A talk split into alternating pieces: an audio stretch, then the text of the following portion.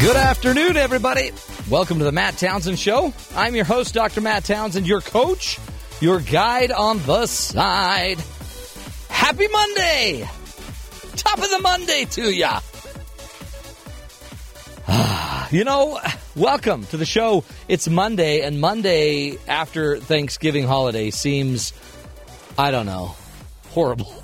It seems hard. Have you gotten up from your nap yet? I haven't had a nap, and I didn't have a nap Sunday, which throws me off. I usually have a nap on Sunday, but I'm going. I'm I'm going without nap. Sans nap today, Yeah, I didn't get a nap on Sunday either. and didn't get a nap on Thanksgiving. Nope, I didn't either. Didn't get a nap on the Friday after. Oh no, I got a big nap that day. yeah, that day I got a lot of naps. Pretty much just a nap day. but I had a big Thanksgiving. Did you guys have a good Thanksgiving? Mm-hmm. James, did you eat turkey? Yeah, it was great. To- Fantastic. tofurkey? Tofurkey? No, it was real turkey. You had the real turkey. Yeah, organic. It was great. Really? Yeah. A real organic turkey. Organic? Organic turkey. Wow. From Oregon. Yeah, I'm not quite sure where it was from, but They I'll have, say that. I, I didn't know that they, They were like, raised turkey, a big turkey farm there.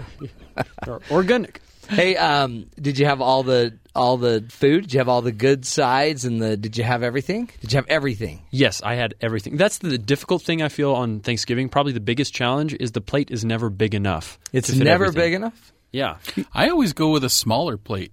I was. I, well, that's the thing. that There's so much stuff to eat, and You you, only gotta have keep so going much back. space. No, I, That's did, right. I went with a small plate this year, and I got full really quick. Did you really? Yes. Well, do you think it's the plate? You didn't eat the plate, did you? No, I did not eat the plate.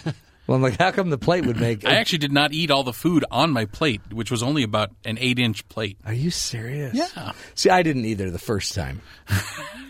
the first go I didn't get round. any leftovers. My kids ate all the leftovers in my house. Did you make the turkey? I I I, I actually brined the turkeys. You done brown that turkey? Yes. Did you really? And we had fantastic turkey this year. Moist. from Oregon. Yes. It was great. we had we had two turkeys this year. Yeah, we did two. Yeah, and we did one of them on the grill. We were going to do a rotisserie. Okay. And my brother-in-law was actually making it, and uh, he Fire. Yeah, he for, he accidentally set the grill up to 600 Oh, degrees. man. Yeah, that will that'll burn it right up. We pulled it out. That and was it a just, little rotisserie, two oh rotisserie. yes, it was quite charred.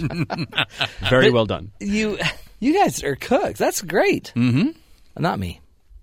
oh, I love seriously the best turkey in the world. Brine it. You you got to brine the turkey. Keeps it moist. Mm. Doesn't and it taste like a juicy. pickle? No, not at all. Did uh, so it was juicy because you've been soaking it in brine. Mm-hmm.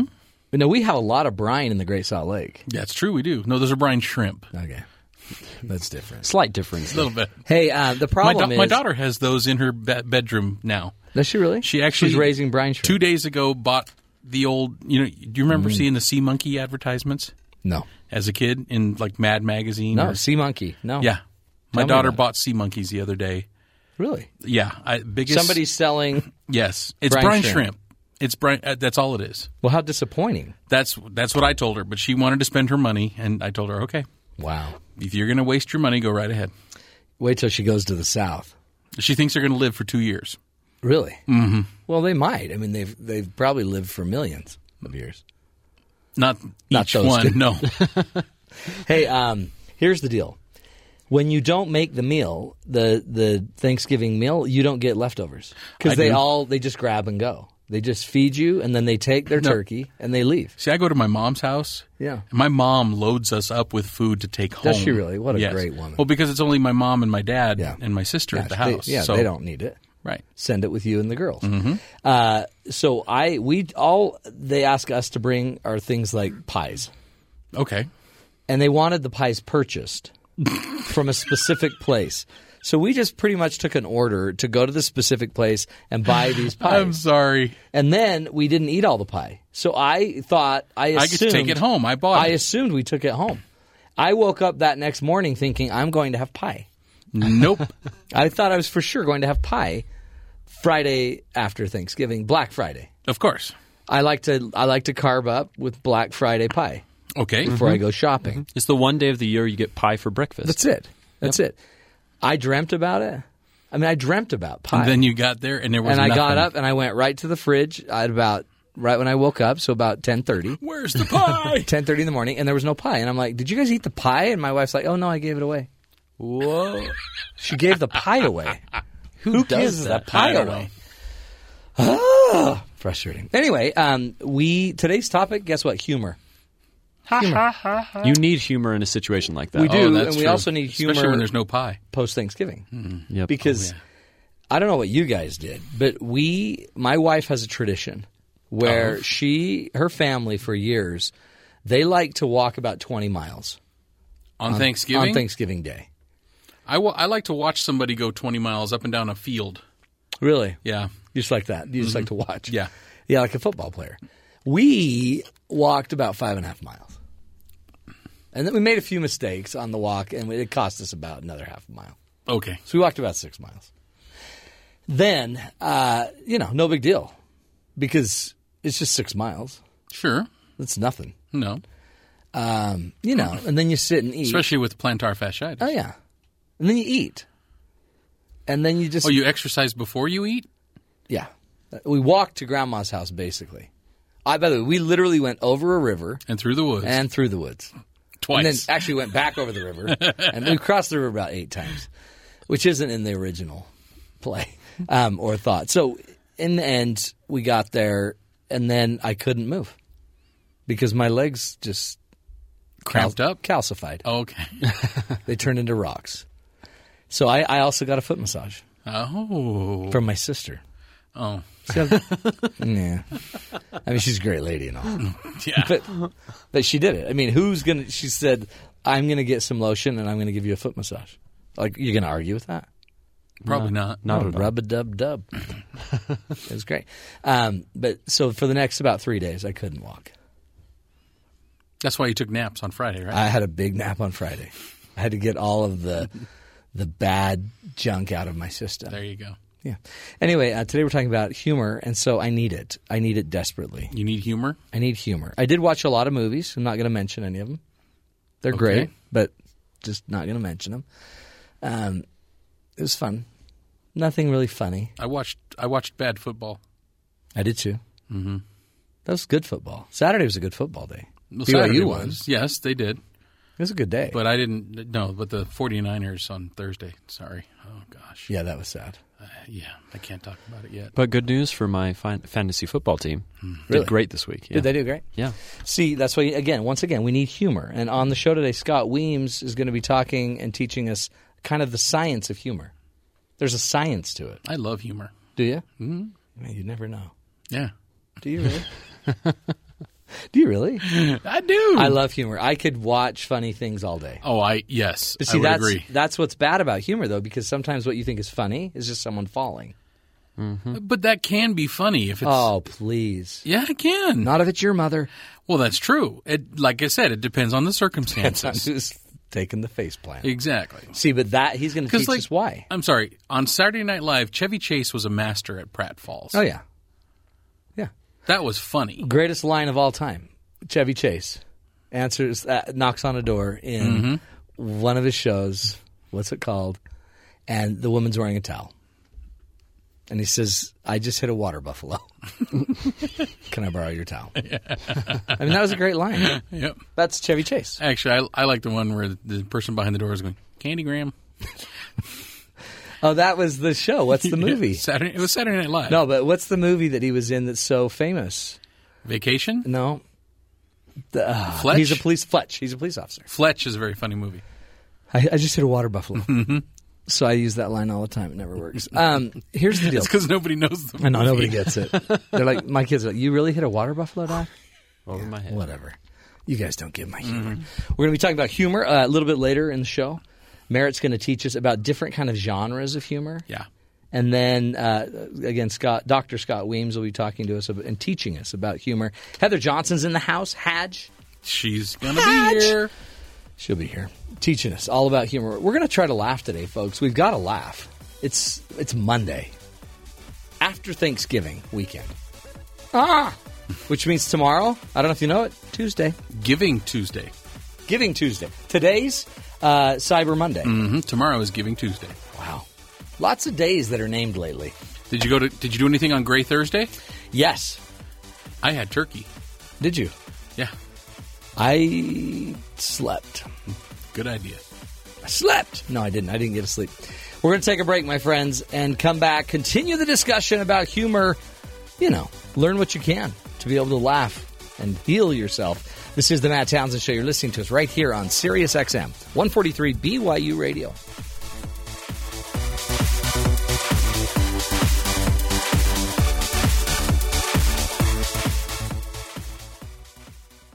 One-eyed, one horn flying purple people eater. One eyed, one horn, flying purple paper A leader. one-eyed, one horn flying purple people eater sure looks strange to me. One eyed. Really can't Welcome back, everybody, to the Matt Townsend Show. Little Cheb Woolley for you, the Purple People Eater. One of uh, Got you to laugh. one of Sean O'Neill's favorite songs. Actually, kind of is. My that- daughter did a dance routine to this Oh, song. did she really? Yes, my mother had to make a costume for her. Well, I'd love to see that costume.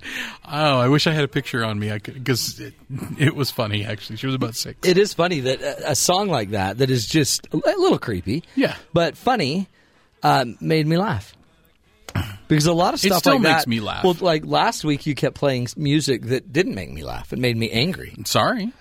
made me furious. We'll see how many songs make you laugh today. Oh, good. You know what we need to do is talk to Scott Weems and find out why we just laughed. I just laughed out of nowhere at a Purple People Eater song by Sheb Woolley from the 30s or whenever. It was on vinyl, you could tell. Hey, we are going to uh, introduce our new guest, our next guest. Today we're talking about humor, right? And what if you knew the science of it? What if you knew why people laugh and how to make them laugh and when? Because there's a science to it. And who better to teach us than Scott Weems? If you go to his website, Scott Weems, W E E M S dot com, scottweems.com, he wrote the book, Ha! The Science of When We Laugh and Why. His career began as an officer in the U.S. Coast Guard, where he served as a communications officer on board the USCGC Yokana in Kodiak, Alaska. By the way, doesn't seem funny. That doesn't seem funny. Being the communication officer on board a, a, a ship in Kodiak, Alaska seems hard, seems exhausting. So he's going to teach us how he got from there. Eventually, he traveled all over to Annapolis, to Los Angeles, Boston, New Orleans, um, and he al- he in that studied psychology, education, creative writing. He has a PhD in cognitive neuroscience from UCLA, and one time he made a little girl cry by telling her that some people go to school until the 26th grade. That's sad, but true. Some people just never get out, and it made a little girl cry. Uh, Dr. Scott Weems is his name. Scott, welcome to the Matt Townsend Show. Hi, thank you very much for having me. So good to have you. Now, d- how on earth did uh, an officer on a Coast Guard ship or cutter or whatever get to be an expert in humor? Uh, yeah, I guess I really owe all of my academic uh, accomplishments or training really comes down to the fact that I get very seasick, um, and I didn't know this unfortunately until Oh, it was no. too late. And Yeah. I was I was committed, as you say. Yeah. Uh, and I, I loved it. I, I worked on a ship in uh, two years up in Kodiak, and a little bit even before that. And uh, my my my life, which I saw would be spent on on the sea, was uh, that part was cut short by seasickness and just the general discovery that it's hard working on a ship. Oh, I bet- especially so if Uh, I you went to can't graduate keep your school. food down. I mean, that's like yeah, yeah. So I, I guess that's funny, right? And, and what's so funny about that is, and I want you to do this for us. Define what humor is, really, because we're laughing at that, and yet, in a way, it was probably pretty horrible for a while for you.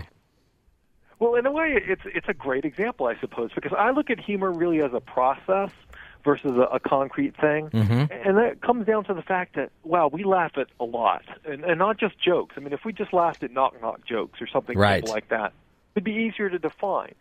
But but the problem is that we laugh just when we meet strangers for the first time, and we, we laugh in these awkward silences with with people when we don't know what to say. And I think it really is. It comes down to the fact that humor is a process where we break down conflict. And we, we deal with moments we're just not sure how to take the first time around. And so uh, a, a long time ago, we, we basically developed the ability to laugh at these moments because, frankly, it's the most adaptive thing we can do. And, and since from that came knock knock jokes and a lot of other things. Is it is it a uniquely human thing? Do other animals laugh? Yeah, this was one of the most fun parts of my research for the book is that uh, animals do laugh, and, and not just not just our nearest neighbors like apes. We, we know we can see apes laugh. Yeah. The grunting noises they make are kind of a lot like our laughs, but dogs laugh. Um, even rats laugh. I interviewed one. Oh um, man. One researcher from uh, Chicago, Jeffrey Bergdorf, and that's what he does for a living is he tickles rats. And, and it sounds very silly Yeah, it on the does. surface, but it's very important because what he's doing is he's trying to understand depression. And if you can understand Yeah. the neural mechanisms behind laughter in a rat, then you're you're getting a step closer to understanding it people, and, and there's some benefits to that. So they actually out the, these animals, dogs and rats, they they actually laugh outwardly. I mean, I when I used to have a dog, mine would look at me like he was laughing, like he would be like, "Really, you're going to wear that?" And but they're actually they actually they'll make a, a chortle, a, s- a snort. I don't know what you call it, some noise that would show that they're they're laughing. Yeah, I- that's very true. Uh, The, the trick is though with something like a rat, um, the, the the frequency of rat laughter is actually above our hearing range. Oh wow! Um, and so you have to use, I think, the kind of the same kind of detectors you use for bats, hearing what, Yeah. you know the sounds bats make. Uh, so I think it's 50 kilohertz. I, I don't, I don't remember the ranges so well.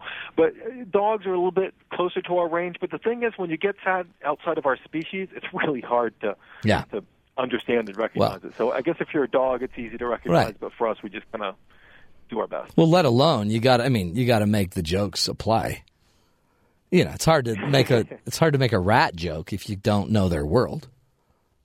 Yeah, and I mean it's kind of funny. Like, would we even know animal humor if we saw it? Yeah, no. Um, and I, I don't know. And there's a great story by um, a chimp researcher who uh, who was teaching a chimp sign language, and one day the chimp was riding on his shoulders, and the chimp urinated on the researcher's shoulders, Ooh. and then the chimp made the sign language sign for funny. And I think that's hilarious. That's We- we great. Got a taste of what is chimp humor. Uh, apparently, chimp humor has a lot to do with urine. Isn't And I guess maybe in some ways You know, that, that means we have a yeah. lot in common with Sound, chimp humor. that's right. It sounds like a scout troop. Yeah, basically. Talk about um, humor because humor and laughter. It, it seems like humor is more about the head and laughter is more about the body. Am I off there? Teach me what's the difference between humor and laughter. Uh, y- you know, you are you're touching on uh, uh, let's say what I'd say is probably the biggest question in the research field now, and, and that is it's really hard to draw the line. I look at humor as the the thing that matters, and laughter is more of a symptom. Okay. Um, so in that way, you're right in that it's the body. It's it's how we how we show when we think something is funny. Um, but the thing is, you laugh at a lot of things that we don't consider traditionally funny, and tickling is a great example. I mean, that's just kind of weird, um, but we laugh at it anyway. Uh, and so I, I think the symptom approach to looking at laughter works really well. The benefit to laughter is that we can measure it, and so a lot more scientists have studied laughter than humor, which to me is kind of a shame because it's much more interesting what's happening in the head and Yeah. what makes us laugh. And that's kind of why I prefer to focus on that instead. Is it um, like I, I see with my kids that um, i- it's a it's a learned behavior in a way. I think unless my children were born just with a better sense of humor, which how could they not? Um, but it seems like my kids get uh, maybe a little sarcasm because they get it from me. They get funny just stuff that I say, and I'll bring their friends over, and I'll say the exact same thing that I say to my kids, and they just look at me like I don't know, like a dog looks at me. Is is it is is is humor handed down? Yeah, I- I think this is another great way of looking at humor versus laughter. And it turns out that first, I think humor is basically learned, and we we pick up our sense of humor from the people around us, from our parents, from our friends, and I think that's why we tend to hang around with people with similar sense of humor to ourselves because you know we just kind of we get those people better. Yeah. But at the same time, everybody laughs. And so I don't want to give the impression that I mean th- there's such thing as a humorless person or a person who's never laughed. Right. And we know this because uh, from going back all the way to Aristotle, people have noticed that even even blind babies, even deaf babies who have never heard or seen laughter before, they still do it. Which I think is, is kind of beautiful. It means that laughter is just part of, of being who we are. It's unavoidable. Now, what makes us laugh? Um, that really depends on you know how how we're raised, and I think that's why we seek out people with similar senses of humor. That's interesting. I had never thought about. Um, but how beautiful it would be to see if you had a deaf child to you know be able to have them have an experience that they would laugh about. Other than I mean, even just more than tickling, but an ex- once they interacted with the world and started to understand the world, to see them laughing would just be so so endearing, wouldn't it? I mean, that's I guess the thing about humor is it does endear us to people. It is, and I think it's it's so universal. Back this was in the time of Aristotle. He even said that the moment of laughter, which comes, he believed it was always our fortieth day of being alive, coincided with having a soul. That's that's what he defined it as, because that's the moment when we really kind of get the joy and beauty of life, and and he. I guess he saw enough examples to believe that it was a scientific fact that we all laugh at least by our 40th day. That's Uh, and so I guess it, it takes at least that long to find something funny, but you're going to find after five or six weeks of being around, you're going to find something funny. That's exactly right. I'm loving the topic, Scott. Let's take a break. And um, if anybody out there wants to give us a call, give us a call 1 855 Chat BYU. 1 855 Chat BYU. We'd love to have your questions about humor. Maybe try to figure out why you know we laugh at funerals. Why do why do we get into those moments where we can't stop laughing? Scott Weems is going to keep teaching us about the science of humor. He wrote the book on it. Ah, the science of when we laugh and why. We'll be back more on the topic of humor right here on the Matt Townsend Show on Sirius XM 143 BYU Radio.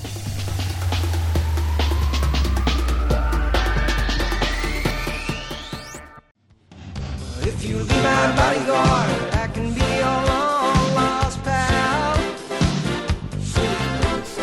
I can call you baby. Welcome back, everybody, to the Matt Townsend Show. Paul Simon, I love him. One of the most talented of all time. You asked why this song was funny. Yeah. Have you ever seen the video for this song No, probably. with But I- Chevy Chase right next to Paul Simon Oh, what's he playing doing? instruments, Oh. and it is very funny. Back to Chevy Chase. yeah, I told Chevy Chase one of the funniest men around. Don't you think? I mean, Saturday Night Live.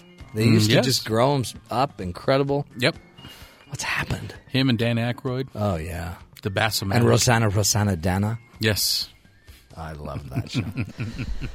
Ah, well, today we're talking about humor. that was Gilda Radner, by the way. yeah, that used but to play Rosanna Rosanna Dana.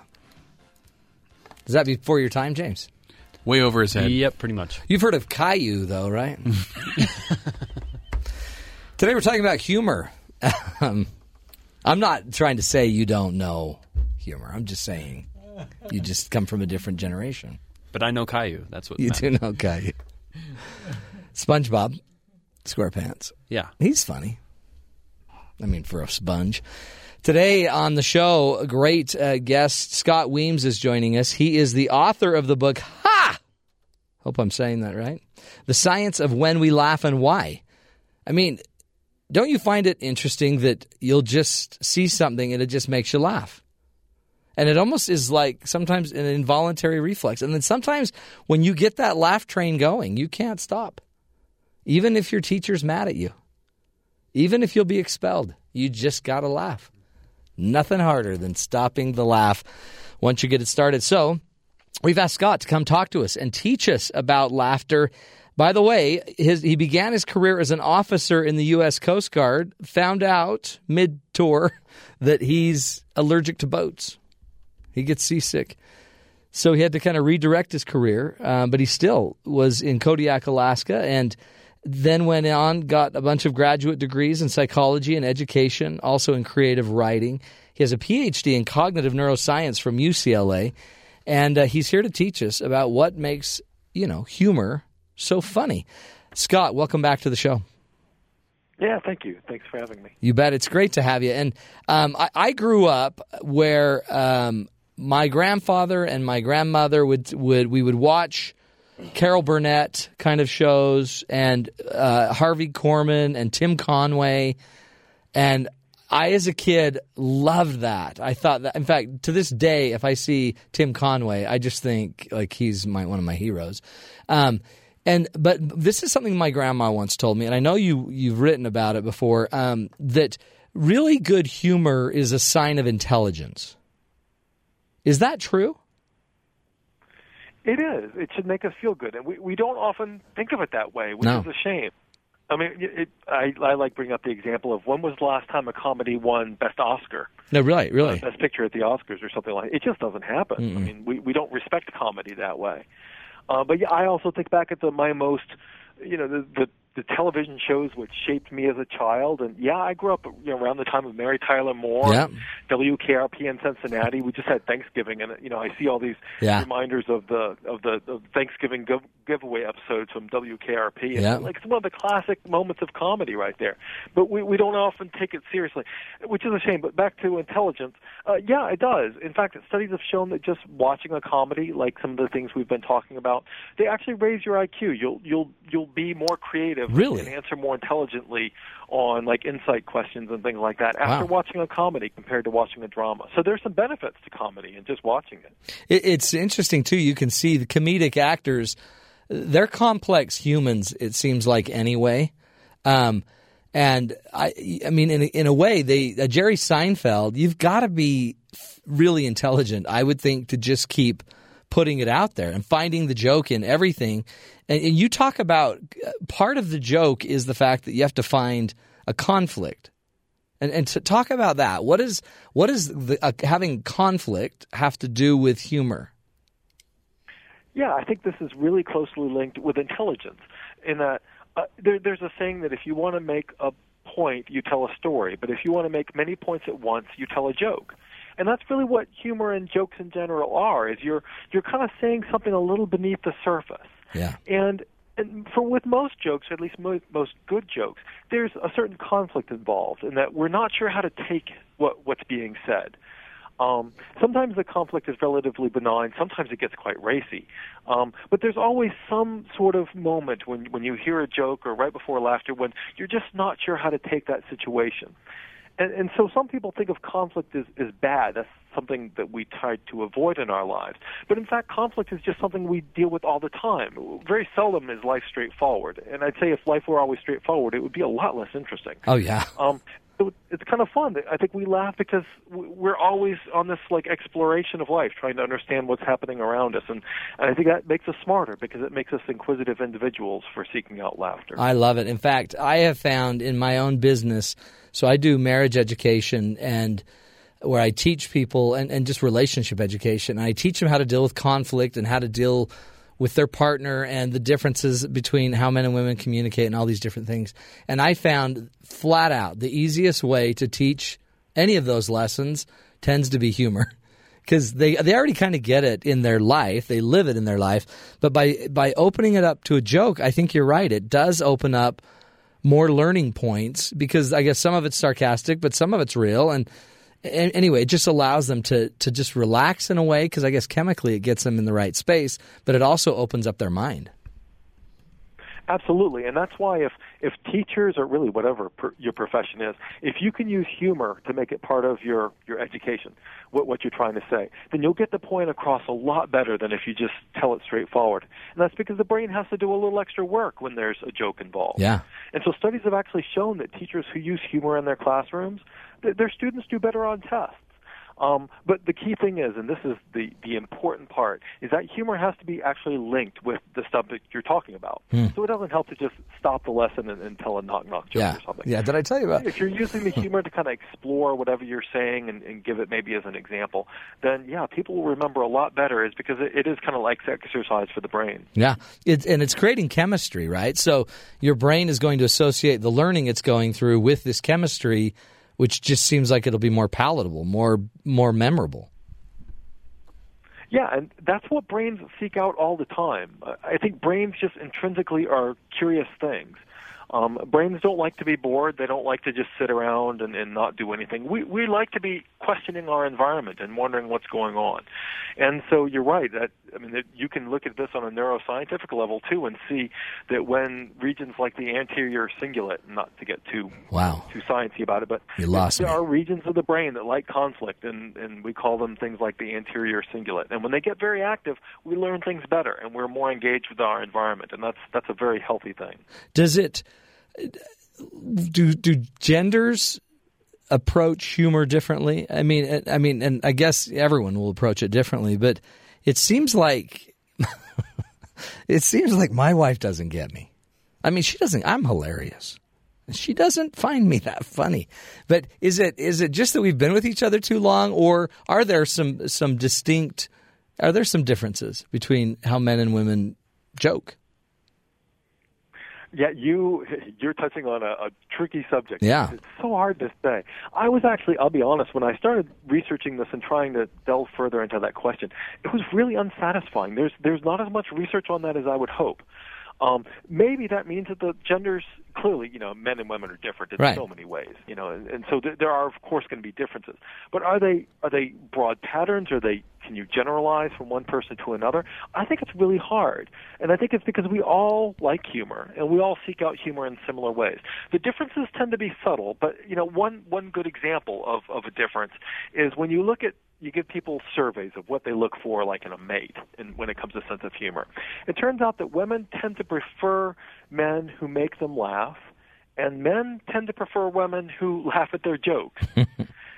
so you, you to generalize this Yeah. into uh, a broad statement, it's like women like the men who are clowns, and and men like women who make them feel better about themselves by laughing at their jokes, even when they're not funny. That's so Um, true. And I mean, there might be there might be reasons for that. We we uh, there, there's all sorts of evolutionary reasons for that. Yeah. But it might just be simply that we th- these are things that have just evolved over time is what we look for in mates, and and it's because humor and seeing someone with a sense of humor says that you have someone with a pretty active brain, and that has some advantages too in a relationship. Yeah. Which is why sense of humor is one of the most important things that a, a couple can share. Yeah, really, to get through all the tough times, to get through, you know, life, you got to be able to laugh at it.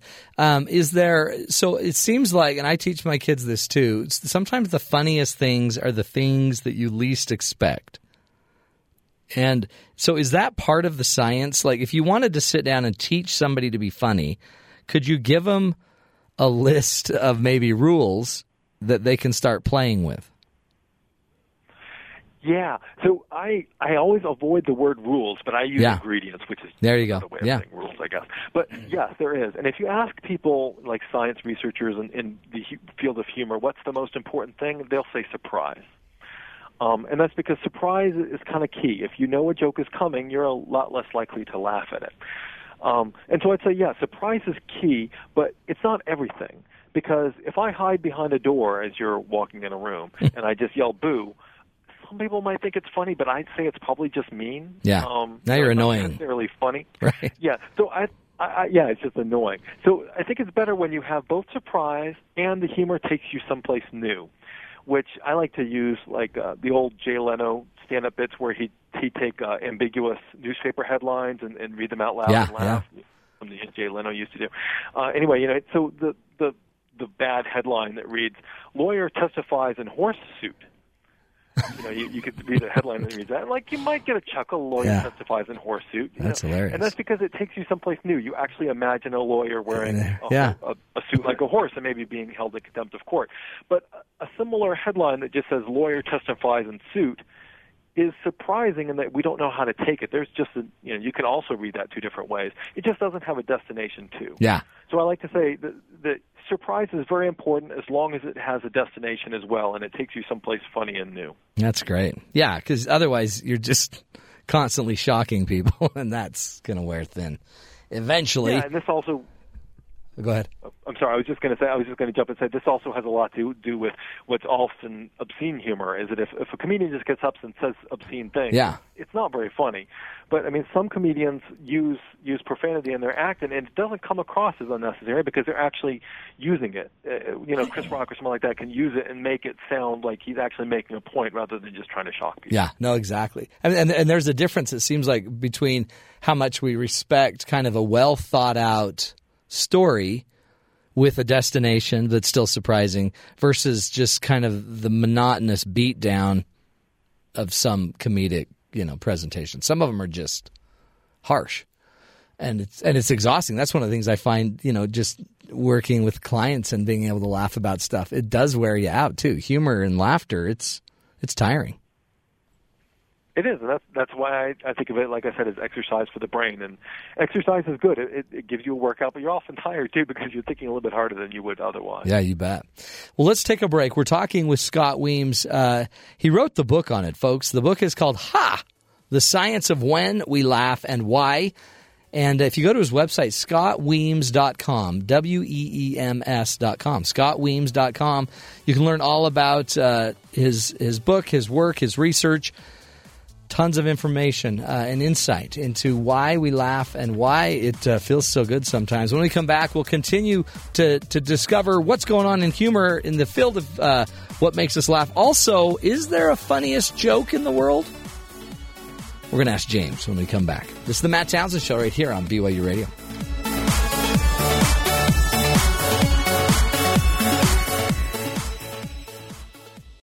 Eat it. Don't you tell me you're full, just eat it, eat it. Get yourself an egg and beat it. Have some more chicken, have some more pie. It doesn't matter if it's boiled or fried. Just Welcome back, everybody, to the Matt Townsend Show. And Weird Al Yankovic. That guy, he can li- he can make a funny song out of anyone else's song. Now I used to, this was hot. He was big. I remember when we go roller skating at the roller rink, and they put on a little Weird Al Classic skate. classic skate. There you go. That's when I had my first hand holding experience. Tell me about it. That was mine too. It's snowball. Yeah. Yeah. We're going to now do the snowball. If you'd all like to gla- uh, grab a lovely lady and bring her out to the. I don't know why I'm talking like that. Hey, um, today we're talking about humor and the great gift that it brings. It's just, it changes your chemistry, it makes you healthier. But we, before we get to our expert, Scott Weems, we have had one of our crack reporters uh, go out and figure out if there is the funniest joke in the world. And after searching Google easily for two and a half minutes, James found the world's funniest joke. James, have you got it? The world's funniest joke. All right, here we go. Here we go. Let's see. And, and Scott, I hope you're listening. Scott Weems is uh, on the phone. He wrote the book, Ha! The Science of When We Laugh and Why. Scott, listen to this. Tell me this is not the funniest joke. Okay. All right. Two hunters are out in the woods when one of them collapses. He's not breathing and his eyes are glazed, so his friend calls 911. He, and this is him on the phone. He says, My friend is dead. What should I do? The operator replies, Calm down, sir. I can help. First, make sure that he's dead. There's a silence. Then a loud bang. Back on the phone, the guy says, Okay, now what? Okay, that's dark. that is dark. James found the, science. the world's greatest uh, the world's greatest joke. We will now turn to Scott Weems, who wrote the book. Ha! The science of when we laugh and why. Scott, is that the greatest joke? Well, if you ask science, it is. Um, the, the only catch is th- that comes from a, a a great study by Richard Wiseman from England, who basically set up a website and asked for just, I think it was maybe a million different responses. Wow. of People asking what are their favorite jokes, and hundreds of thousands at least. And he got so many jokes, and people rated that one the funniest. And I Did would they say really? that it might not be the best, if only because when you ask a million people anything, you might tend towards mediocrity. Yeah, sure. But I mean, I don't know. You No. can't argue against the. Study, Well, and if you so hate that's- guns, you really got to hate that joke. Yeah, but you know what's funny is you hear him talk about it, and uh, he the, the most common one he had this one. I think hundreds of people sent this joke in. It's uh, what's brown and sticky? Ooh, what? Stick. What? Brown and sticky, a stick. it's not that funny. Anyway, he got he got that hundreds of times, Oh, that's and uh, he was great. just glad that one didn't win. So as bad as the joke that one is, it Yeah. could have been much much worse. Well, and it's hard because you know that it depends on your age. It depends on where you live. It depends on a lot of stuff. If jokes are funny, like the sticky one, that's hilarious. I like I could tell that one at church.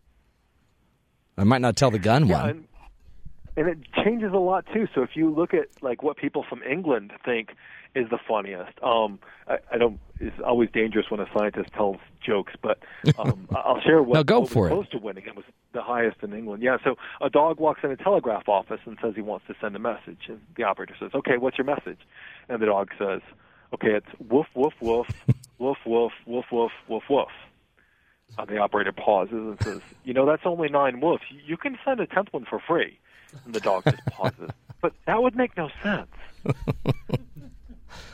That's great. I I like that joke more. I mean, Yeah. my delivery might. Need No, a it's little bit of hilarious. help, but still, but still, I think it's kind of funny because it's got that absurd humor that they tend to like in in Europe more than the United States. Yeah. In the United States, we like our jokes maybe with more guns and stuff like Yeah, violence. We like more violence in our jokes. Is it? Um, I, I guess when it comes down to it, we do.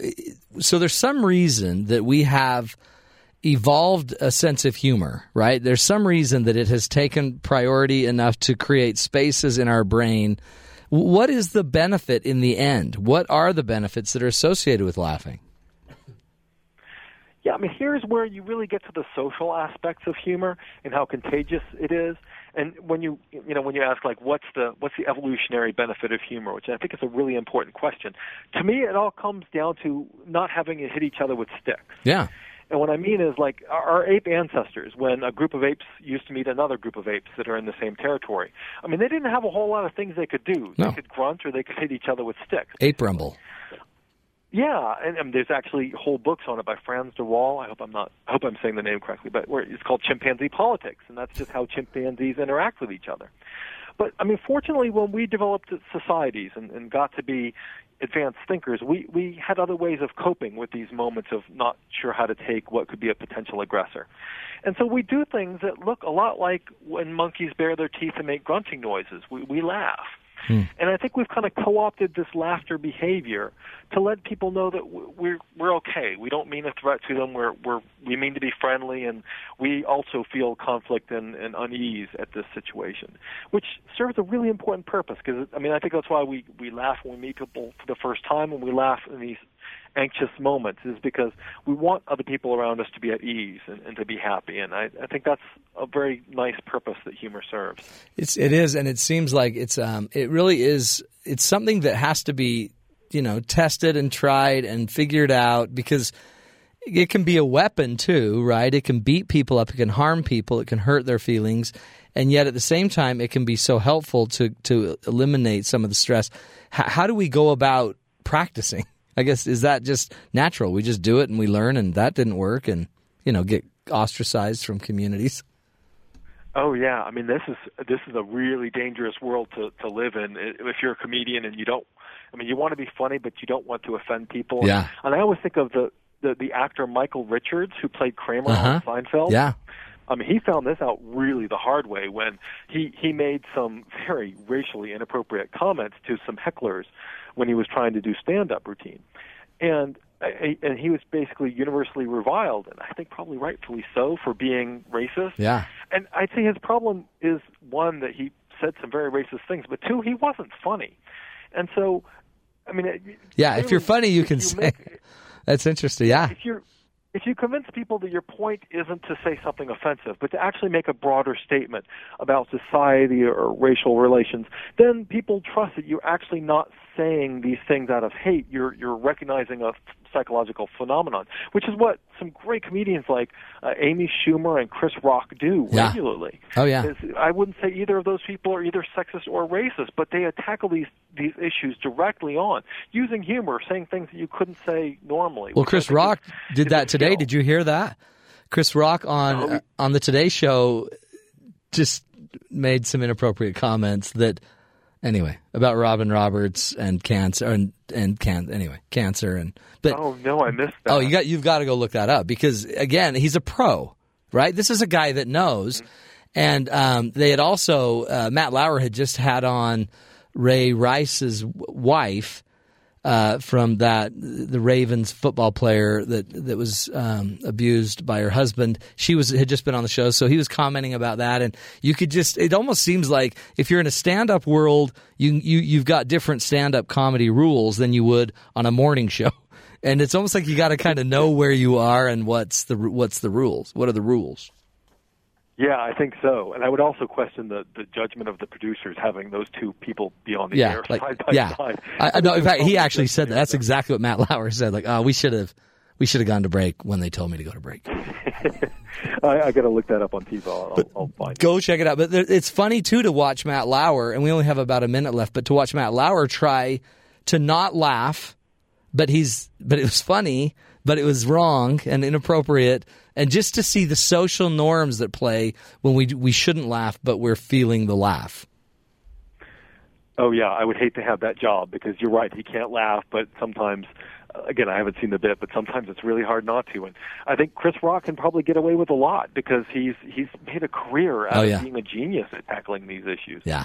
So he'll probably get a pass, but I doubt Matt Lauer will. No. Hey, in about 20 seconds, Scott, just tell us what's the one thing we all need to remember when it comes to humor and laughter.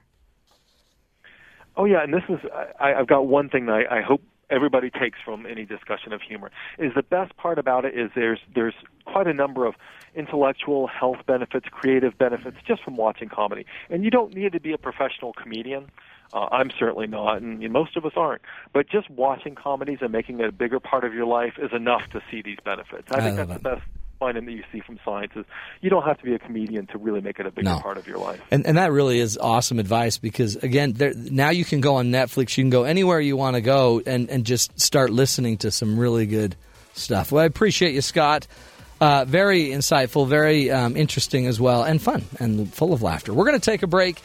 After the break, we'll continue our discussion about humor. This is the Matt Townsend Show. You're listening to us right here on BYU Radio.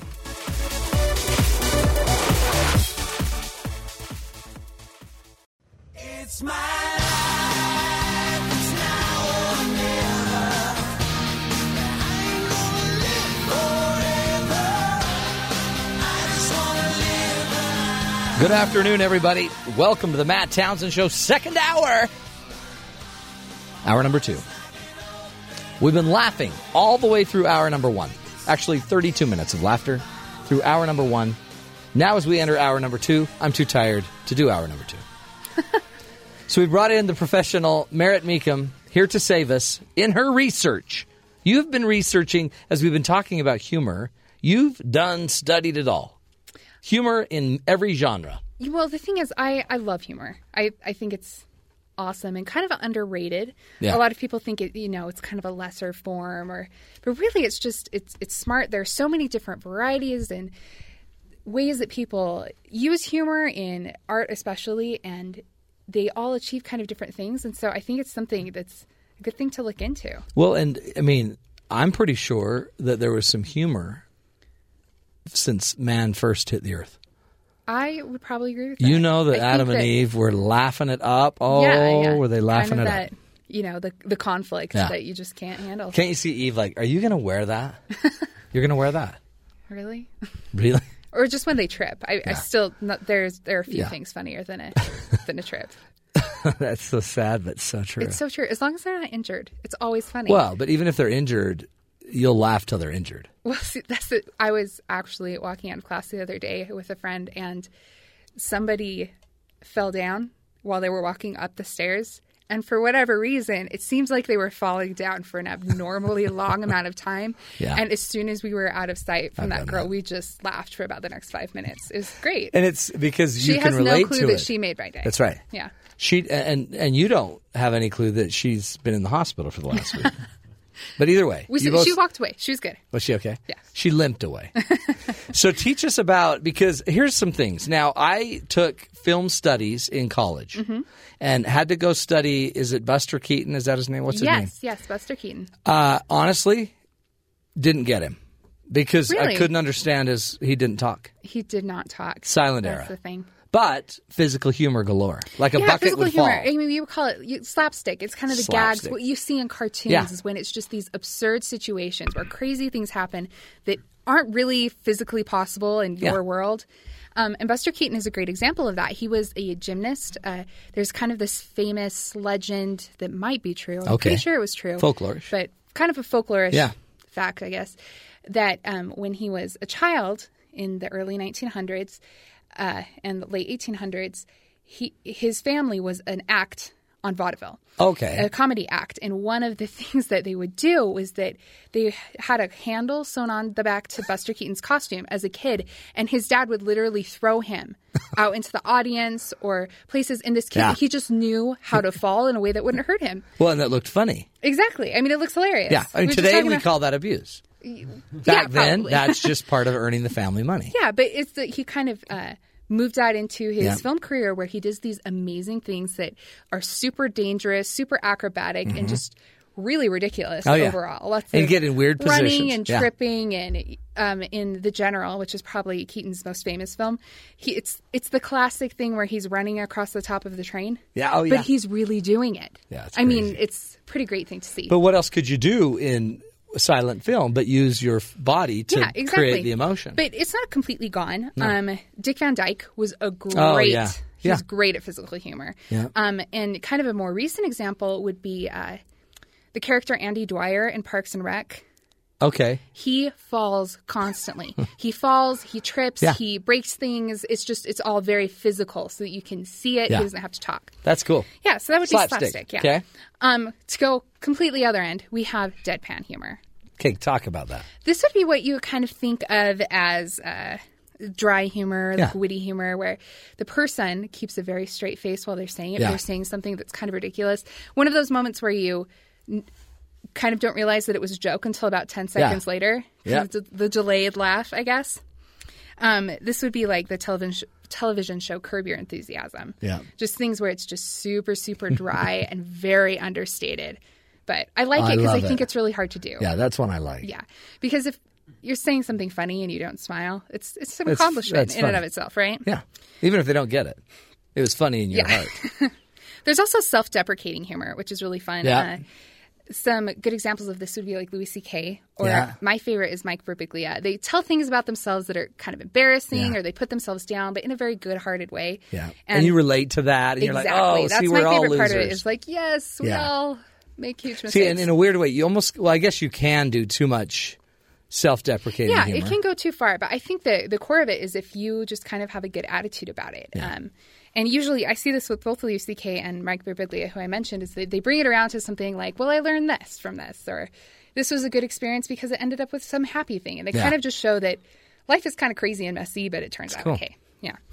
Um, another potty humor would be one. I mean, That's we're talking, James. That's we're talking James. Shrek. yeah. That's a most- birdsall thing. Most adult comedies Yeah. um, right now. The other term for that would be like blue humor, which is when you go too far. Basically, you get into the stuff that you're not supposed to talk That's about. dumb and So- dumber. Not necessarily. Blue humor would be more. Um, you talk about kind of offensive things, quote unquote, like. Uh-huh. yeah. uh, s- That's- sexual things, yeah, or you that's know, the just, stand-up. Oh, just yeah, like, that's, like, the harsh- Lots of yeah, lots of people do that. That's really popular right now in the movie world. It seems Not my easy. thing, it but- just seems easy. It's true. It's just kind Yeah. of like low hanging fruit. Yeah, exactly. It's even the fruit that's on the ground already. Little yeah, squish. I know. Yeah, you're just But you kinda- can eat it. but you're just you know squishing it a little. Yeah. there's uh, topical humor. This is what you would see basically on any talk show, and they kind of bring up the news of the day and Yeah. you know make little jokes about it. That's hard. I think that's what we usually use the most, just in our daily lives, is we just kind of bring up funny things that have been happening to us or Yeah. have been happening to other people, and we just bring it to the situation. We make it topical. That's kind of how we use humor, just face to face interaction. Mm-hmm. Um, satire is also one of my favorite types of humor, but this is probably the most intelligent type of Yeah, humor. you and got it's to also have some brains on board. kind of oxymoronically the most serious type of humor because it is so steeped with social commentary. Mm-hmm. Um, it, this starts appearing like very in the late 1700s with things like uh, the Modest Proposal, which is about Jonathan Swift. He's saying like how you can. Uh, anyway, I won't get into it. It's I was like But you're trying al- to think you're of it. already It's like- laughing. I can yeah, see it it's, in your it's eyes. not. Uh, I don't know. The children listening would not Yeah. appreciate me Well, talking great. about it. Anyway, um, the Onion would be like a more popular. Yeah, I love kind of. I mean, just that they take something and they're Yeah. poking fun at it, but it's like this is also something you should think about pretty deeply. Um, there's also parody, which Yeah. is a type of humor that's probably more modern, just kind of in the general world. Um, we really start seeing parody films in about the 70s. Um, really great classic stuff like uh, Young Frankenstein It was it was Mel Brooks. Yes, he Mel was the Brooks. king of parody. Yeah, so you you take something that um, usually with a genre or just kind of a situation that you have certain expectations about, Yeah. and you kind of flip it on its head and make it all silly, and you poke fun at it. It's pretty great. Um, there's black comedy, which is another very interesting one because this is when you take a very bad situation, Yeah. and you flip it on its head so that it's funny. So an example of this would be like Arsenic and Old Lace. It's a classic play and Play. movie. Um, but also another good example is MASH. I think everybody knows that. There- war. it's- yeah, it's about the um, well, it's set in the Korean War. It's about the Vietnam War. Yeah. They're talking about really serious things, and um, there are these kind of odd moments when you're watching either the movie or the TV show where they're operating on these soldiers who are dying, but they're kind of poking fun and they're Yeah. joking around, and it's really jarring. Yeah, see, then, then you've got that moment that James always points out um, too early. It's a too early factor. Yeah, kind like, of. oh, no. Yeah, you got to Yeah, let it that's a sit little on the too- shelf a little longer before you can bring out the black humor. Yeah, so it's it's an interesting thing because it kind of calls to mind if it's done well, Yeah. you kind of realize that there's this ultimate conflict going on within the humor. And it's subtle and it's, and so, yeah, it gets everyone thinking. I loved MASH for Yeah. that very reason. Yeah, exactly. I love MASH as well. Um, surreal comedy is another one that also is kind of popular right now with um, usually kids' TV shows. Yeah. Uh, Adventure Time is kind of this, you know, occult Cartoon Network show. Totally doesn't make any sense, and that's why it's so great. Is there an example that um, adults would know? I mean, I know James knew Um, that Monty one. Python Oh, would be a good there one, we where go. it's just completely nonsensical. Bring out like your it doesn't dead. make any sense. Like why is this even happening? Yeah. but it's funny because it because it doesn't make any yeah. sense. I mean, they talked about Where it's- the plague. completely Bring out random. your dad. Yeah, exactly. anyway, Oh, that's just funny. yeah. So the interesting thing about all these types of humor is that we've kind of talked about how humor is good for you, how it alleviates the situation, but you need to know what kind of humor to use in order to make that situation work. Yeah. And so, you know, like you said, you don't want to be too soon. You don't want to um, be inappropriate or offend people. But you want to use the type of, type of humor that will either get your jokes and your feelings across the best and would make the other people feel good as well. Yeah. And so I think it's a good thing to know and kind of study these kinds of things, look at these examples so that you know what's going on and how you can use humor to your own advantage in your life. I love it. And I, I've decided on the show, I want us to use every genre every day. every day. That's pretty intense. and I think what we ought to do is just designate certain people to take on certain roles. so the the um, the pratfall guy, James. So James has to start, you know, taking a fall, poking your eye. That's particularly difficult on radio, though. Not if you have a microphone. Whoa! It's it's interesting, but I because I every one of those I can I've related to. I loved Mm-hmm. every one of those, and then certain ones, I guess you have to you have to look back with hindsight. Like Yeah. Buster Keaton, you have to sit back and think. I mean, it was brilliant. Like when you talk about him, he sounds like a genius. Oh, yeah. He was completely brilliant. And when I was seeing him, I was just 19, and I'm thinking the guy's a punk. just falls a yeah. lot. So interesting things. Love it. Sometimes, yeah. You did great. Thank you. That's a hard topic. It's it's it. But It you is a made hard it topic. It's an enlightening and interesting wonderful. one. Well, thank you. Do you want to do a a pratfall or anything on the way out? You know, it's not it's not my gift, the humor thing. Yeah. You know. I'm with you. I mean, you have it. I'm not saying you don't have it. You're good. Hey, we're going to take a break. Hadge is with us. Hadge, uh, you know, from the 70s. Hadge, you're soaking in it. Oh, that was Madge. We're going to come back. Heather Ann Johnson's going to teach us how to uh, incorporate a little more humor in your family with your kids. How do you, uh, you know, teach them to be funny without offending everybody? This is the Matt Townsend Show. You're listening, my friends, to BYU Radio.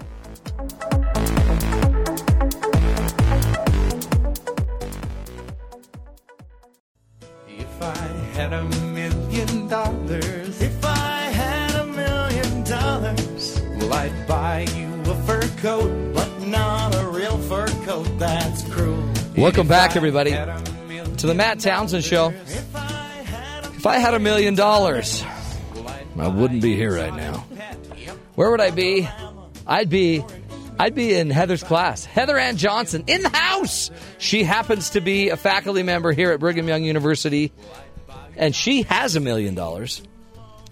That's how good of a teacher she is. She's incredible. She's been on faculty for 12 or 13 years, 12 years. She also um, has a blog called familyvolley.com and a Twitter handle at pen and paper girl. Seems complicated. Not so much. She has five kids, one husband, married 13 years of wedded bliss. Wedded bliss. Yeah. Hadge, Good to be here. you're soaking in it. My name's still here. I'm glad it didn't go anywhere. No, it's not going anywhere. Heather Ann Johnson, um, one of our great contributors of all time, she teaches us about family and how to spend more time with our kids. Here's an interesting little correlation. Uh, day, we were talking about time off. I had like three or four days off. Sure. Four days off. Uh, I was with my kids a lot. Not Good thing? Yeah. Most of the time. No, it was good. It was good. It was good. They're There's so much hesitation and angst in all of those words. I love them with all of my heart, but their mom's not raising them right. she's not. She's, she's not doing a very she's good not. job. She's not doing a good job. I don't know what it is. Maybe, maybe you should step in. No, she's doing a great job. It's just I'm not used to being around them. Sure. So then you've got all, nothing but time, Right. and then we just sit there and fight. Because you haven't been there yeah, very much. no. Yeah. So I, we, I set the Christmas tree up. right. This is my life, Hadge. Um, I set the Christmas tree up, and guess what happens? I put on the white lights. Okay. They wanted colored. Well, they they ran out. Oh, because not enough. one a couple of my strands were broken. So my wife's like, "Well, we've got colored." So I put on the colored ones, and they ran out.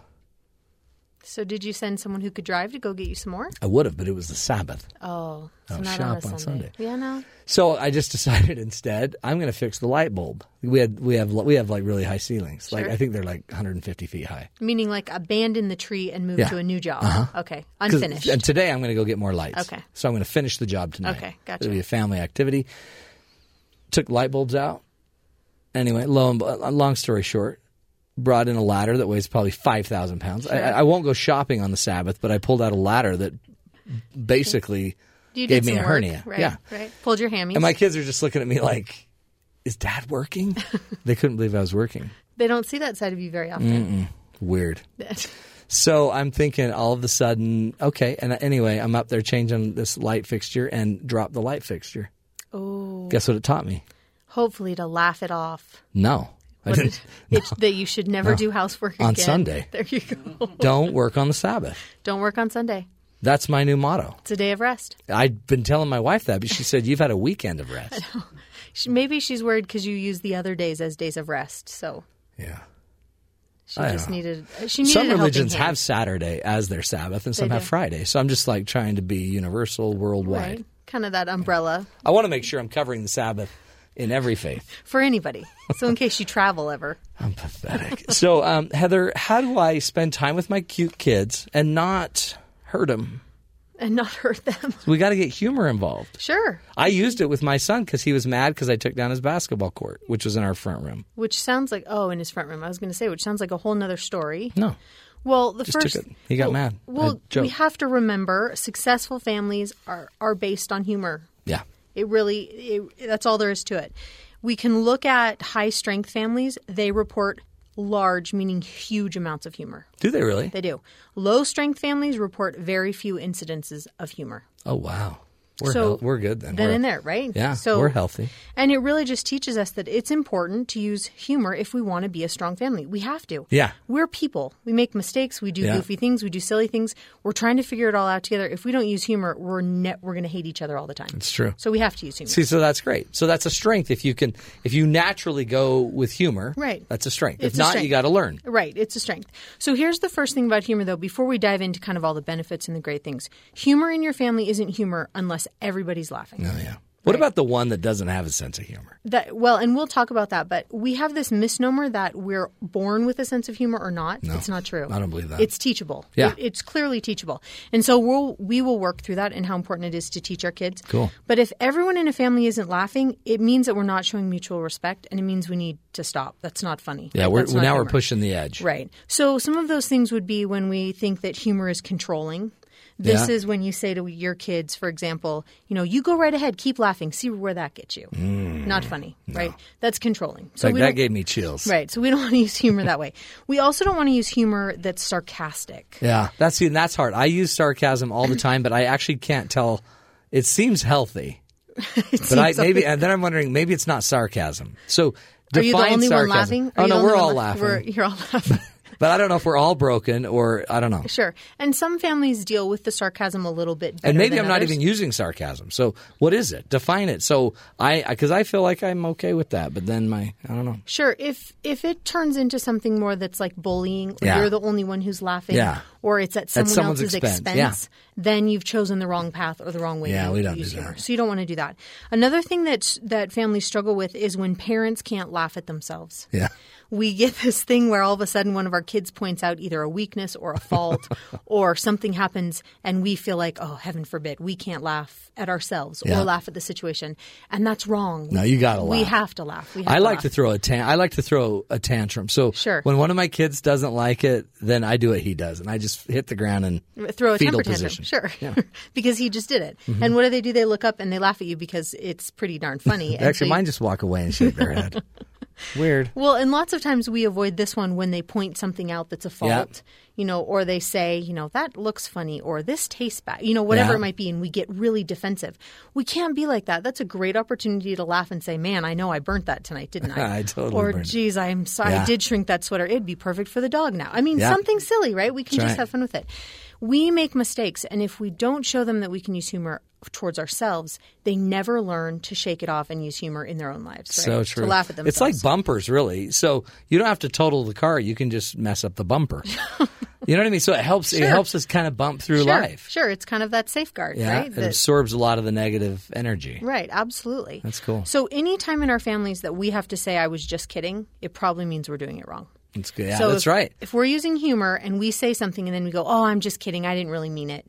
Eh, that's You a big crossed X, the line. right? Yeah. Too far. And so when we think about humor again, if if everyone isn't laughing at it, if everyone isn't on board, we need to detour. We need to go a different direction. We're not using humor correctly, Mm-hmm. so we need to back up a little bit.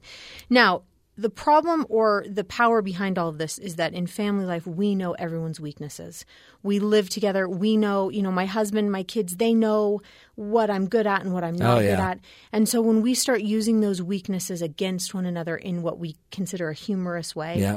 we've really destroyed the whole chemistry of a family setting. We don't trust one another anymore. Right. And that's when humor will no longer benefit our families. So we want to make sure we're avoiding that. We never want to use weaknesses or, you know, troubles, anything like that t- to be yeah. funny. If you're Be using funny. private information, Right. to make a joke, that's not good. Not cool. Not Yeah. cool. So we've gone too someone's far. gonna get hurt. So always, someone always gets hurt, and usually then there's backlash. I mean, it just keeps Oh going. yeah, It teaches Well, the yeah. wrong things. and then all of a sudden there's a horse head in your bed. Sure.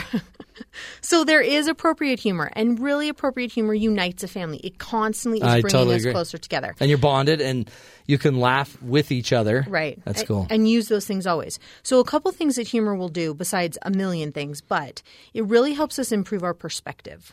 yeah. And so it gives us this new perspective of not just our family life, but of one another. And we need that if we want to go through each and every day. If you go back to your example of the bumper, that really is, like you said, what kind of is that give and take to soften the blow Yeah.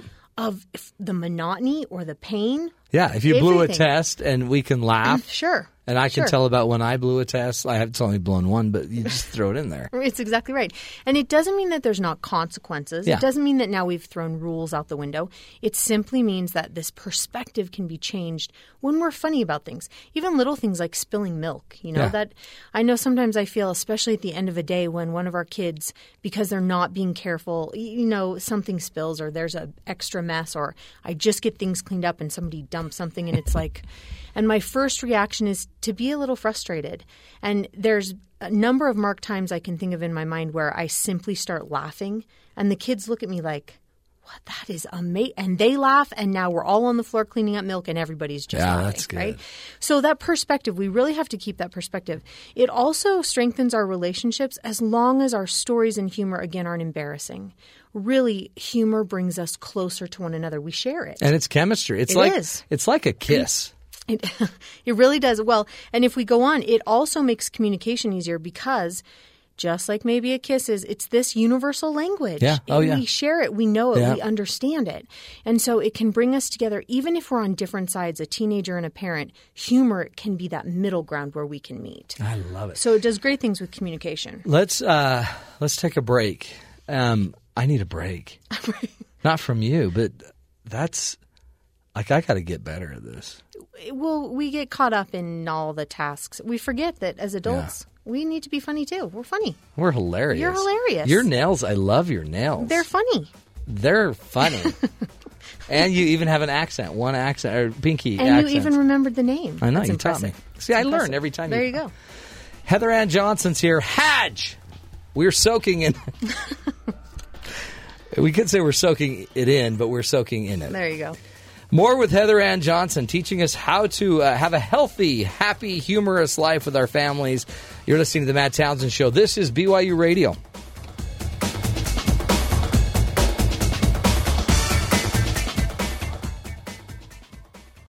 You got a friend in me.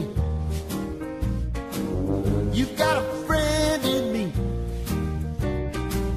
When the road looks rough ahead and you're miles and miles from your nice warm bed, you just remember what your old past said. Boy, you got a friend in me. Welcome back, friends, to The Matt Townsend Show. You got a friend in me and Madge. I mean, Madge. Not Madge, because Madge was from the 70s. We have the new Madge. Is Madge alive still? Probably. Is she alive? At least her hands are. Her hands there. She was soaking in it. She was soaking in it. that was the great Palmolive commercial from the 70s. Madge, the nail lady, I guess. And we now have Hadge, Heather Ann Johnson, BYU professor extraordinaire, uh, blogger, author. She wrote the book Family Fun Fridays, soon to be released, Family Fun, Fun Saturdays through Thursdays. yeah. Any day of the week. You got to do one for every day. We put a yoga section in the front so you can stretch your hammies before you get started. It's a great idea. Inspired by you, you wrote the forward. By for the way, it. one of my greatest laughs on TV was when I pulled my hammies doing one of your games. there you go. I vowed right then I will never play a game that Heather tells me to play. That is so not true. You didn't pull any. and I hear we're doing it again soon. we are next week. Will you just notify me because I need to know what day so I can work out? Stretch. I'll Oh, stretch. Start stretching now. Yeah, I don't think it'll help.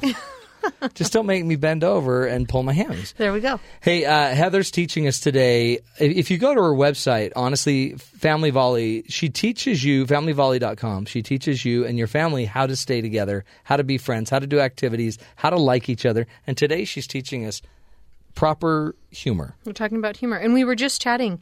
You know, statistics show us that kids laugh about 200 times a day Oh, that's in cool. comparison to, like we said, adults who laugh between 10 and 12 times a day. I mean, that's pathetic. we are pitiful. That's we are. We're pitiful. And so we need to laugh more. We need to recognize that humor can help us communicate, it can help us teach. It's a great way to teach our kids without being overbearing or Oh, yeah. preachy, Yeah. right? To use humor to do those things. It's also a fantastic way to help us cope. oh, yeah. really great. yeah. And we can use it for coping when it's a big thing like a death in the family or, you know, those major things that hit our lives. But man, I need humor to cope with just the everyday things that happen. Oh, right? yeah. And even in thinking about this one, I thought immediately when my husband and I first had our son, we'd just been married a little over a year. And we decided to take him out for the first time. He was a couple weeks old. And we're standing in an electronics store, and I'm holding him, and I'm thinking, something is not right about him right now. and so I start to look at him a little bit closer, and he has messed his pants, and it literally goes from the back Yeah. of his neck Oh, yes. to his shoes. That's my favorite day. to his shoe. favorite day. we And call he- it the blowout. New, it's exactly right. And I'm a new mom, and I'm thinking, oh my gosh, Wow. we are in this store. Yeah. What am I going to do with Right. this? how So- did you get it up to your neck? You ever- seriously? like you're like, wow. you can't even, he can't even move yet. He's He can't do pressurized. anything. So the funny part comes when I take him into the bathroom and it's like I mean, and my husband and I have never navigated a situation Oh, like this sure. before. We haven't That was what- that's First child. We called it about a twenty nappy, a twenty, Right. a twenty. What do you call them? wipey. Wipey. Yeah, yeah. Twenty wipey. Well, this was it, it was bad. So we go into the bathroom and I've got him on a changing table trying to, you know, take care of this. Yeah. Well, I I don't have enough hands. I don't know what we're going to do. So I prop the door open with one foot. My husband stands on the other side and when I take clothes off, I hand him to him and he decides if they're going to be discarded discarded or kept, Yeah. right? If we're going to try to get these home and wash them Yeah. or if they're not worth it. And in the middle of it, of being kind of worried and frustrated and nervous, all of a sudden I looked at our little boy who three weeks, he doesn't know. No, he no, he's innocent. And he, I started laughing so hard. Here's my sweet husband who is, li- I mean, he's got his Gagging. nose plugged, he's gagging, he's got these nasty, you know, Yeah. and we managed that situation. To this day, I don't know if I've ever laughed that hard. We just Yeah. laughed and laughed and laughed and laughed. Again, we need humor. I needed something to cope, and Oh, I'll tell you, laughter fit the bill. funny. I actually learned something the other day that can ha- to help you handle those blowouts. What? Oh If- wow! Ser- I know. I wish I would have known this when my kids were a lot By the way, smaller. this is the Matt Townsend show, right. teaching you how to handle the blowout. But ser- the onesies, you know, that you Yeah, put on the kids, yeah. the the reason that they have the fold and the the On the top. the, seams Yeah. at the Mm-hmm. top is so you can roll it down the body of the child. Wow, Oh, like a like And a, then like you a don't- churro. Exactly. like, like a little burrito you're on. but you can take it off that way. You don't have to worry about. Yeah, Dealing They're with the pulling it mess over. at the- yes. I- always go I down. Wish I would have known never, that. never go up. I You know. always take things Yes. down off yes. the bottom. Mm. So I'm sorry to interrupt, but But there you go. Look at the look at the tips. But see, I, I personally think it's the onesie's fault. it, it kind of is that tight Whoever invented snap- the onesie, I know. you can't even snap it anyway. It does keep them a little warmer though. Oh, it does? But Okay. we need heat. We Yeah, need we do. You gotta laugh. You know, and I think of other times. There was this time where my husband and I the the hose to the fridge to the water in the fridge Yeah. wasn't working. Fridge and so, hose. Yeah, he's down in the basement trying to fix the pipe, and he calls me down and needs help. And the request is simply to just hold something on the pipe right here. well, that only lasted about two seconds, and just like in the movies or a cartoon, a fire hose of water shot straight into our face. Just, I'm I'm inches away from this pipe. And again, new situations, but we looked at each other, and the thought was, okay, we can be, I can be really irritated, Yeah, we can yeah. be real- or we can just really laugh that we are in the basement. It is now flooding, Yeah. and we are lo- we're d- drenched trying to stop this water. You know, or you could just turn the water off Well- to the pipe. right? Well, I'm just saying. we had to test it, so Okay. it had to be on to Yeah. test what was happening. But I, I that is know a good lot point. about plumbing. I don't know a lot about electricity, and but yeah. But we, we need humor. It's all true. Those are our, those are our everyday and if you situations. if you can make that moment Right. if you can save it with humor, you have created a memory that will last Absolutely. forever. Mm-hmm. That bonds us, right? I think about those things all the time. I think about those times when things were difficult or when they were hard or when they were frustrating and when we used humor to work through it. Yeah. Those create bonds between my husband and I, between our children that we rely on. We I fall love- back on. that's so true. So we've got to have those things. right. We've got to have them. Now, when we talk about our kids and we talk about the need for them to learn these principles, we have to realize that we've got to teach our kids the difference between laughing at someone and Yeah. laughing with someone. Yeah. And these questions, these are the questions we're going to ask ourselves or have our children ask so that they know if they're laughing at someone 'Kay. or with someone, right? Because sometimes my kids will say, I, I, I was laughing with him, but he didn't get the joke. exactly. Or, but they weren't laughing too. And so Yeah, you're like, so, okay, you're right here. Right, it's exactly right. So now these questions apply for us too when we're in our family setting and we decide to make jokes or be funny. Think about these questions and it will help us decide do I continue on this path or not. The first one is simply did they share? If the other person shared the story or the picture or the photo of them, there's probably a really good chance they don't mind everyone laughing. Yeah, right. Because they brought it up, right? Yep. We also want to see if they're laughing. If they brought it up and they're laughing about it, then we can all probably laugh about Yeah. it, right? If it comes up and they're not laughing and it's about them, we probably shouldn't. Or be they laughing quit either. laughing. right? And We've that's crossed the, the line. problem. We go too far oftentimes. They'll bring it up as humor, especially in a family setting, and then we all of a sudden carry it and magnify it and gets bigger. And now we look at that person and they're back in the corner going, "Oh, I didn't really want it to go this Yeah. far." Now you're making fun of me. See, they're the canary in the mine. Okay. Right? That's how you know if the mine is safe is you watch them. And if, Right. if they're not laughing, shush. Then stop Quiet. laughing, right? Shut it down. Yep, no good. That's good. We also can can ask ourselves how would we feel if this same thing happened to us? The story, the photo, whatever, whatever it might be, would we be laughing? How would we feel about it? Yeah. Would we want it shared? When we again that empathy that we talk about Yeah. in family situations, if we're empathic and we put ourselves in their shoes, we can know I want this to continue or I don't want it to continue. And be careful because, like, I, I can handle, I have a really high threshold sure, of what I'm willing to talk about. right, right. But my family's not. They, Not they have the a same. really low threshold. So I've kind of learned it's usually because my wife just is like, shut it. Yeah, I don't want. Don't talk about Too that. far, too far. Right, Shut too it. far. Yeah. So you and you I've know, just learned. and you know, at home you can kind of be a certain way Yeah. Mm-hmm. and share. Where maybe in a public setting, when you're talking about yourself to a group of people you're speaking to, you can Let it go. You know, let it go a little bit more. Yeah. So we ask ourselves, how would we feel? We also need to, especially with our children, have them decide if this is different than bullying. You know, bullying shames people, it humiliates them, it hurts their feelings.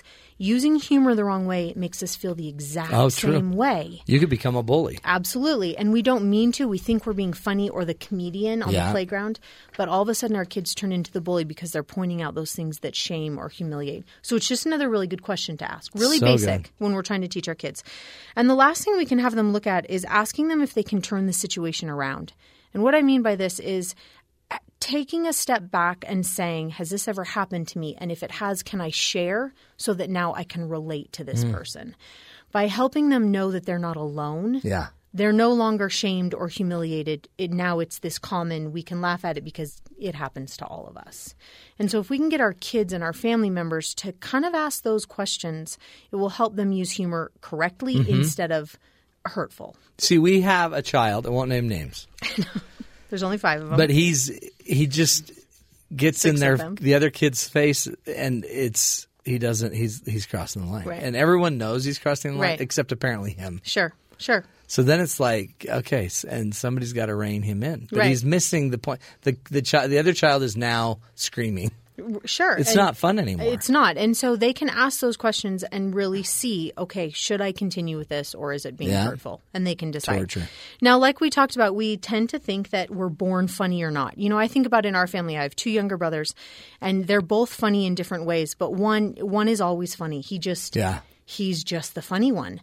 Now, yes, we're born with some of that in us, but we can teach it. oh yeah, So instead of thinking, oh, we can't be funny or our family isn't funny, we can teach our children to understand humor and then to use it. Yeah. And so we want to make sure we do that.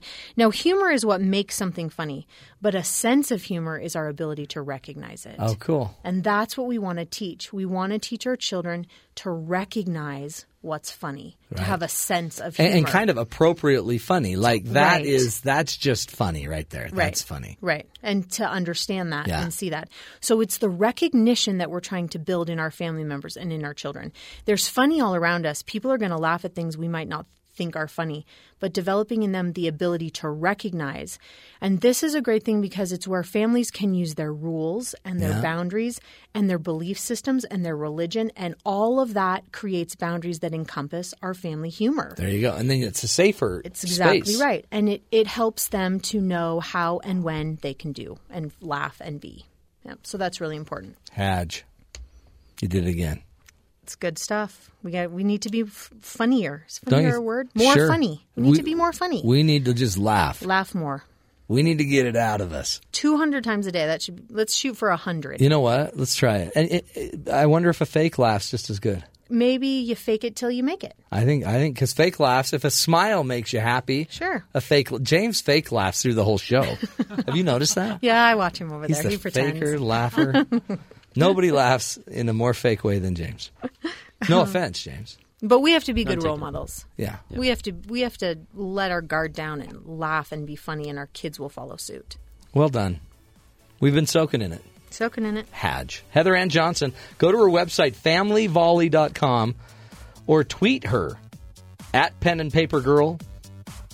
You might want to get your Twitter handle to be similar to your Facebook or your See, website. all that happened so long ago. You can't. It's hard to make changes like that. I'm with you. you don't know that stuff when you're like at the beginning of. No, I, I totally agree. Yeah. Totally agree. Yeah. You never know. That's why my Pinterest title is Bloggerama. They know right where to find you. Yeah, look me up. Blogorama. uh, we're going to come back. Uh, our own James Birdsall, Mr. Fake Laugher, just to pity me, is going to do a recap of the show. We're out of here, my friends. This is it. One more segment. You're listening to the Matt Townsend Show right here on BYU Radio.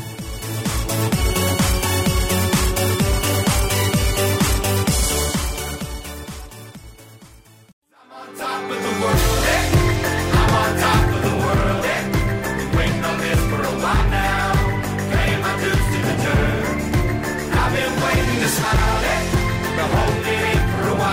Welcome back, everybody, to the Matt Townsend Show. The last segment, we call it uh, the wrap up. Who better to wrap it up than James Birdsall? He's in the house. He's been sitting here sleepily laughing at everything we say. Still here with us, Heather Ann Johnson from FamilyVolley.com. Alyssa's in the house. It's a full Sean's house. over there uh, playing video games. What's he doing? Can't see. James Birdsall. How does one sleepily laugh, by the way?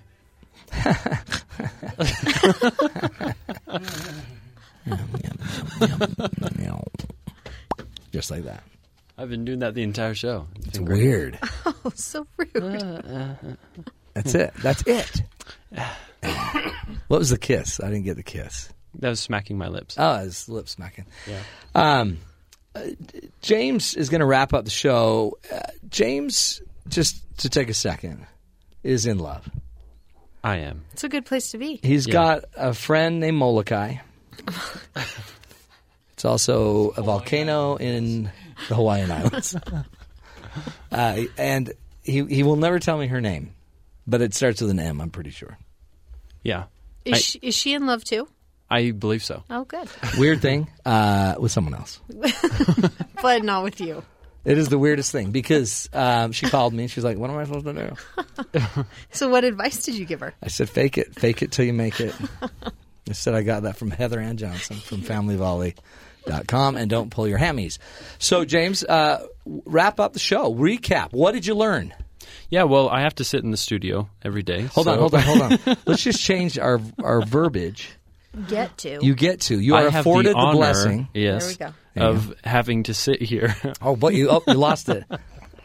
You you're afforded the opportunity to be blessed with the opportunity to sit here and partake, And of the partake wisdom. the knowledge that is poured upon me, and I take yeah, notes. that's great.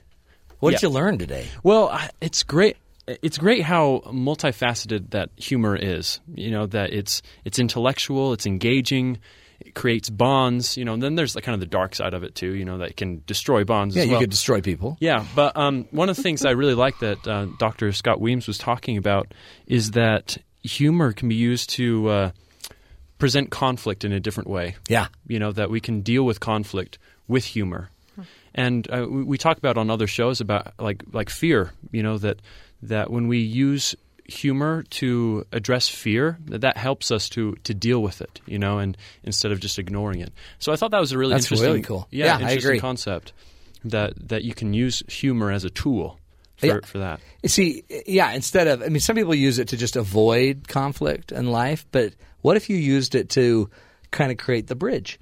Uh, my son did a video with uh, a family that were involved in a tragic, um, like a ATV accident that killed the grandma and the grandpa that were driving, and two grandchildren were in the back seat, and they both had to be life flighted, air meted to the hospital.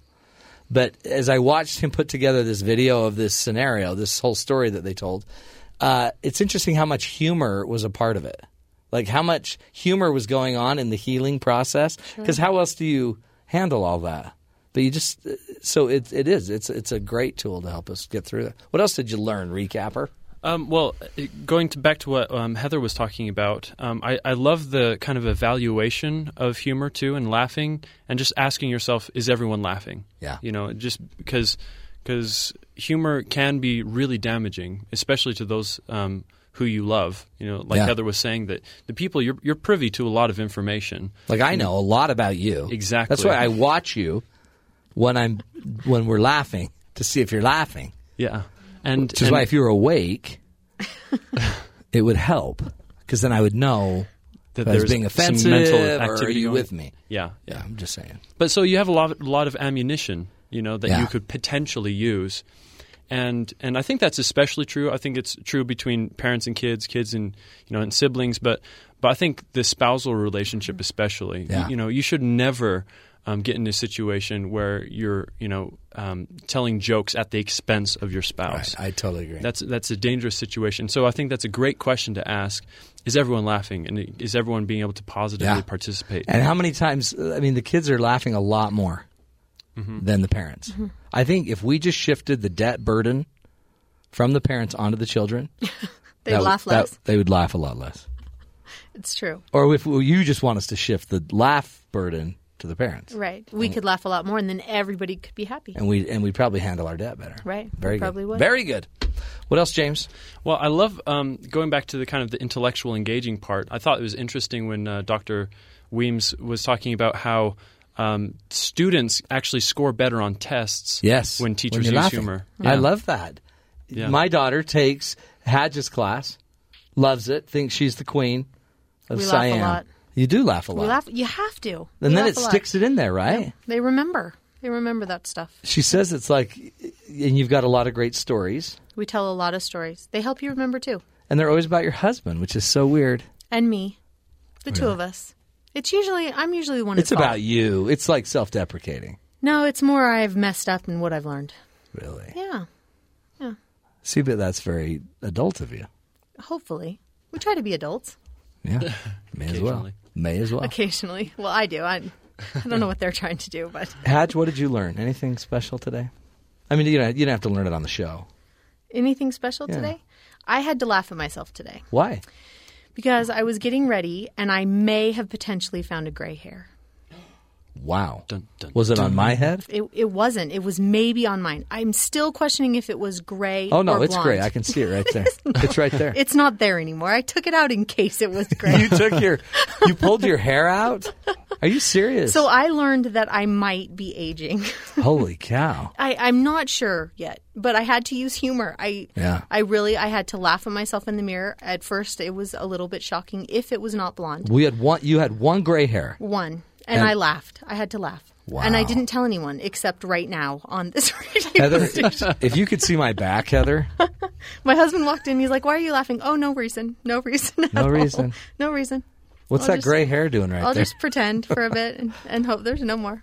so I don't know if that's something I learned. Except again, I learned that humor Oh, you laugh about it. helps us deal with things. Laugh all Sure the way does. to the store. Get All- your hair dyed. I've never done that. It scares me a little bit. You know what? It's easier to pull them out. It, Ask Sean. I'm afraid. I'm afraid if I did that, it would never return to its original color. It wouldn't. So I, it scares me. It's going to keep coming back. Have you have you ever dyed your hair? No, I haven't. There was way too much hesitation. I haven't. I'm, gonna have to I, ask I, I was your about daughter. to say, are we starting this discussion? Am I going to start talking about? No, I don't dye my hair. That's why it's gray. I'm going to ask your daughter and see what she says. She'll, She'd she'll know. agree. She would know, but she'll say no. But if you look at it, it's it's gray. And my, my sisters are like, "You've got gray hair," There you go. and I'm like, "Well, you're a jerk." that's how that's how things getting started. That's awesome. Heather, we appreciate you. Go to our website, familyvolley.com. Well done, my friend Jaime, Oh, it's a pleasure every single day. and tell Molokini, hey. Okay, We miss I will. her, and we're excited to go to the wedding. Here's a quote for you from Ann Wilson. I realize that humor isn't for everyone. It's only for people who want to have fun, enjoy life, and feel alive. Eh, so good. Hey, tomorrow on the show, BYU professor Ben Gibbs will be here to talk about some new research into our extra social activities. Mm, don't even know what it means. We'll be here tomorrow, folks. More fun, more great ideas to help you see the good in the world. We'll be back tomorrow. Hope to talk to you then.